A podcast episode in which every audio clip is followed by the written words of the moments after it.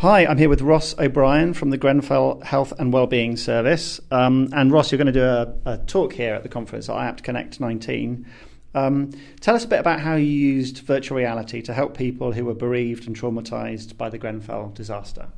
Okay, um, very excited to be here today. Um, I've uh, been pioneering the use of uh, virtual reality um, in the uh, Grenfell Health and Wellbeing Service now for about uh, two years. Um, we originally, uh, following the tragedy, um, uh, struggled to reach the community. There was a hell of a lot of uh, mistrust amongst the, the local community um, and quite specifically of, of government organisations. And although the NHS is a you know a body in its own right.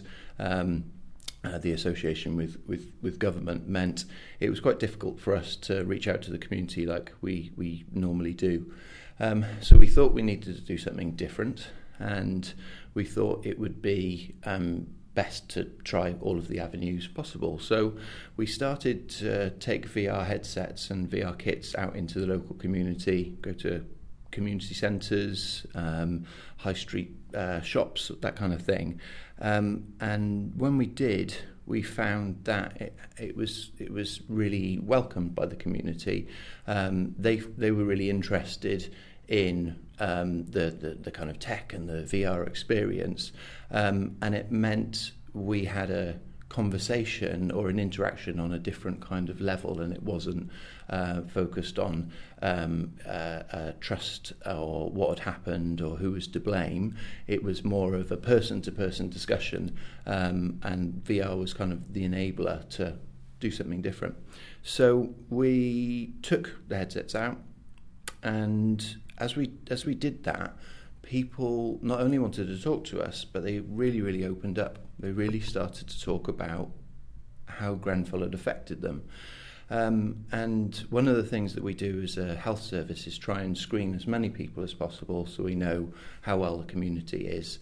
Um, and we also can then support them into services if, uh, if, if they need those services. So we started to actually use the VR as a as a tool to reach out to people, but then that turned into us being able to screen people as well, um, which was enormously effective. Um, and I think some of my talk here today is going to be around um, uh, who, who, that benefits, um, how it benefits different groups of people that normally um, come into IAPT services. Um, and also, I'm going to talk about some of uh, the future of VR and where we see it going in the next couple of years. Tell us a bit about the content, the VR content that you're giving people. So, um, originally, we went out and simply used the content that was available. So, we'd say to people, Would you like to go on a roller coaster? Or do you fancy going into the International Space Station? Um, that kind of thing. Um, and that obviously always elicits a good response. People are really interested in it. Um, but we, we were also keen to create some of our own content. Um, uh, what we found with Grenfell is there are um, uh, there's the, the, the celebrities that surround Grenfell often want to do um, something that's helpful for the community and aren't quite sure what that would be um, because I think they're quite careful not to uh, be seen to kind of benefiting their career are following a tragedy.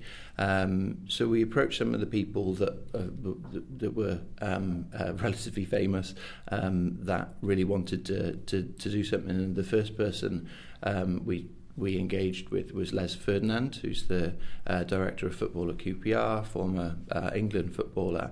Um, but key for us, he, uh, he, he, he, he grew up on the estate where Grenfell is. Um, so in the community, he's a very accepted figure. He's somebody that, that people trust and, and, and would like to listen to. So we worked with him to create some mindfulness content again um, that we'll be uh, showing here at the conference today. Um, uh, and uh, the, the, the aim was to create something that was for the local community um, but could be used in a variety of session, uh, settings. So I'm really keen that the, the, the content that we've created is used by any IAPT service because what we've found is having a conversation about something in VR creates a conversation about the really difficult stuff in mental health, anxiety, depression, trauma, um, bereavement, that sort of thing. Um, and uh, what we hope is that what we've created is taken up by other services and used far and wide. Thank you for sharing. It's a really novel approach to reaching a community that really need our support. So, yeah, I hope the talk goes well today. Cool. Thanks very much.